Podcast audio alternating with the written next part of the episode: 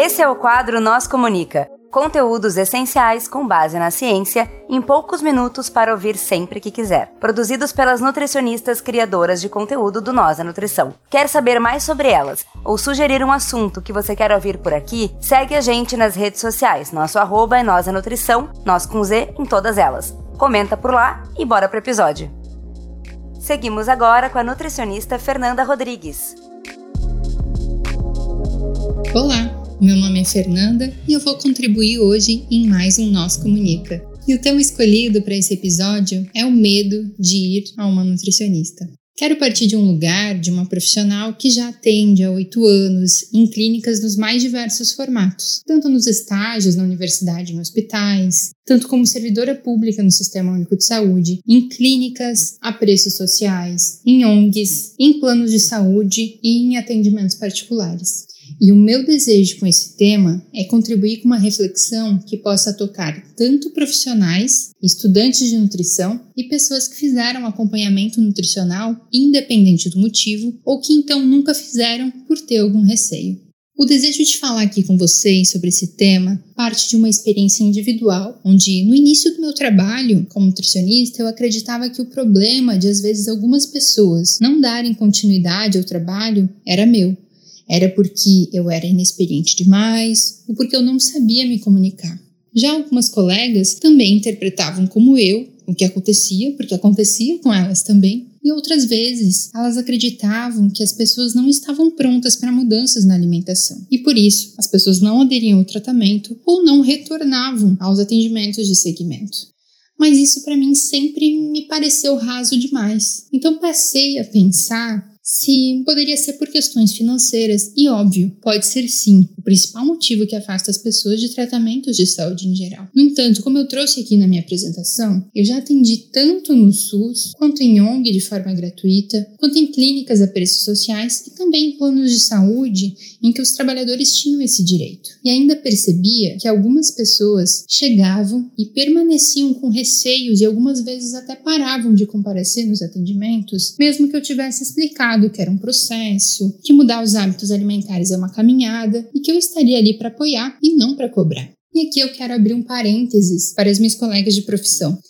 Quem aí, né, já não recebeu alguma propaganda nas redes sociais, algum anúncio, quase todos os dias, de algum curso revolucionário sobre captação ou então de fidelização de pacientes? Fecho o parênteses aqui e abro aquele balãozinho reflexivo opa, se tem um curso para isso, pode ser que seja uma realidade. Não acontecia apenas comigo e com as minhas colegas próximas de profissão. Mas, gente, não é difícil entender o porquê algumas pessoas têm esse receio de um nutricionista. Já que Quero que vocês imaginem aspas abrindo aqui. Quem tem nutricionista tem medo. Por favor, fechem as aspas. Eu joguei no Google e apareceram diversos blogs de nutricionistas falando sobre esse tema. O medo de ir em nutricionistas é um tema comum que tem se falado, mas um texto em especial que estava ali no meio da busca do Google me chamou bastante atenção. Era o diário de um viajante que ele criou uma aba, ali um espaço, que o nome era Quem tem nutricionista tem medo. E lá ele compartilhava suas idas em restaurante, sempre buscando comidas para equilibrar sua dieta, e usava aquele espaço no blog como uma prestação de contas para os vigilantes da sua dieta. Palavras dele. E que é lógico que a gente pode resgatar a relação histórica com os vigilantes do peso. É aquele programa de emagrecimento mundial que existe desde a década de 60. E de toda aquela cena que já cansou de aparecer em filmes e em séries. É, quem aqui não assistiu This Is Us e o drama da Kate, ela participava dos vigilantes do peso e das pessoas verificando ali o seu peso na frente de todo mundo. Né? Então a balança ali no meio, as pessoas em fila se pesando e anotando e, e sendo parabenizadas ou então sendo de alguma forma julgadas. E aí, trazendo mais para o presente, dos programas de emagrecimento nos quais tem grupos no WhatsApp para compartilhar coletivamente o prato de cada um, as calorias gastas por dia, aquelas fotos de antes e depois, que felizmente os nutricionistas hoje não podem mais fazer isso, né? Na verdade, nunca puderam, é antiético, mas infelizmente algumas clínicas de emagrecimento ainda seguem fazendo esse tipo de amostragem do quanto elas são capacitadas, do quanto elas são eficientes no emagrecimento. Emagrecimento. Utilizam a imagem da pessoa com aquelas plaquinhas de antes e depois, do quanto perderam. Sem entrar nesse mérito aqui, porque isso aqui cabe um, todo um episódio ou mais pra gente conversar sobre isso, mas sem entrar nesse mérito aqui, se isso piora a relação com a comida ou se isso motiva a pessoa a buscar seus objetivos, é inegável que isso alimenta uma relação em que coloca o nutricionista em uma posição de agente de cobrança, de um policial da comida, de um policial do tamanho do prato e do corpo alheio. É aí que mora o perigo e que afasta muita gente de buscar ou de manter um tratamento nutricional, principalmente depois de um evento em que a pessoa considera que falhou, e essa falha pode colocá-la em uma situação que ela se sinta vulnerável. E prefira então escolher se afastar, né, se acolher, se recolher e ficar longe desse profissional, desse tratamento que tenha ou até que não tenha essa postura, por essas questões internas que ela pode estar passando, que ela pode ter identificado. Mas mesmo que ela não tenha, que o profissional não tenha uma postura que justifique esse receio, existe todo esse imaginário ao redor do profissional. Além dos diversos medos baseados em experiências anteriores ou de relatos de pessoas ao redor. Medo como ter que passar por restrições alimentares e deixar de comer o que lhe é afetivo, de ter que gastar muito dinheiro com uma dieta oferecida, com todos aqueles alimentos da moda caríssimos, medo de ter seus prazeres retirados, sua cerveja com os amigos julgados, seu chocolatinho depois do almoço crucificado. Um medo que pode ser profundo em um lugar muito caro para essa pessoa, já que a comida significa cultura, significa identidade. Concordam comigo? E nesse espaço eu sinto que preciso compartilhar uma cena que vivenciei há alguns anos e que me marcou demais. Eu estava fazendo um estágio no Ministério da Saúde lá em Brasília. Isso, se eu não me engano, foi no ano de 2017. Na época, eu chamei um Uber para ir do Ministério da Saúde até o Centro de Ciências da Saúde da UNB, da Universidade de Brasília. Ao chegar lá, ao chegar ao Uber, eu sentei ao lado da motorista e era uma mulher com um corpo gordo. Assim que eu sentei, ela me disse: Hum, pela sua rota, você deve ser da saúde, não é? Eu disse que sim, que era nutricionista. Então, rapidamente ela me pede desculpas pelo seu tamanho e justificou que já estava procurando ajuda para emagrecer. Eu lembro de ter ficado em choque. E fico tocada toda vez que eu lembro desse momento e de todas as camadas de gordofobia que essa pessoa já enfrentou e provavelmente foi reiterada por diversos profissionais de saúde. Visto que ela chegou a esse ponto de me pedir desculpas pelo seu tamanho. Imagina o nível de tensão que seria fazer um tratamento nutricional se só de estar no mesmo carro ela sentiu que me devia desculpas, já se sentiu julgada e se sentiu vergonha?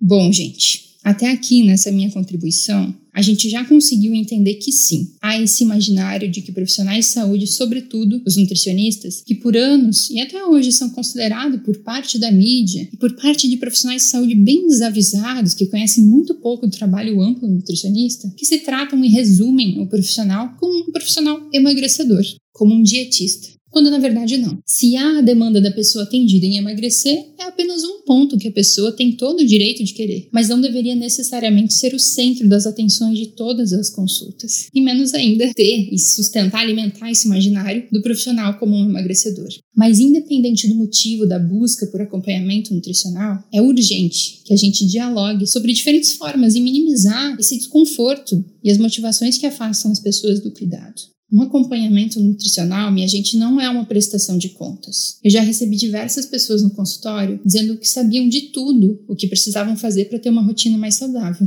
mas elas sentiam que precisavam ter alguém ali para prestar contas, para ficar no pé delas, pois do contrário, não conseguiriam fazer sozinhas e manter isso. E concordo muito que ter alguém para apoiar, para guiar, facilitar um processo nas diversas situações que o nutricionista está capacitado a ajudar é importante, mas alimentar essa relação de prestação de contas fica extremamente desconfortável para as duas partes e, claro, insustentável. Não é incomum ouvir de antigos pacientes que não compareceram mais na nutricionista porque eles não conseguiram emagrecer ou então executar o que foi proposto e aí deixam de comparecer por vergonha. Então eu quero pegar essa parte e chamar a nossa atenção. E tanto faz se a nutricionista era com foco no emagrecimento, se era com foco em alguma condição crônica de saúde, diabetes, hipertensão, alergia alimentar, se era com foco no comportamento alimentar, no tratamento de transtorno alimentar. Eu quero chamar atenção no sentido de: será que a pessoa atendida não ter conseguido seguir o proposto não poderia ter sido uma conduta da nutricionista incondizente com a realidade? Será que a nutricionista não errou a mão ali na orientação, no sentido de sugerir um passo talvez grande demais para um primeiro momento? Ou então de não ter tido tempo e vínculo suficiente ainda para conhecer tudo o que envolve da rotina e da profundidade da relação com a comida que esse indivíduo possui? Será, minha gente, que um atendimento de uma hora, ou até mesmo duas ou três sessões, tanto a pessoa acompanhada quanto a nutricionista criaram um ambiente confortável, um vínculo de respeito e abertura para falar o que precisa ser dito sem medo de julgamento e ouvir com qualidade o que está sendo proposto e dialogar sobre isso com tranquilidade?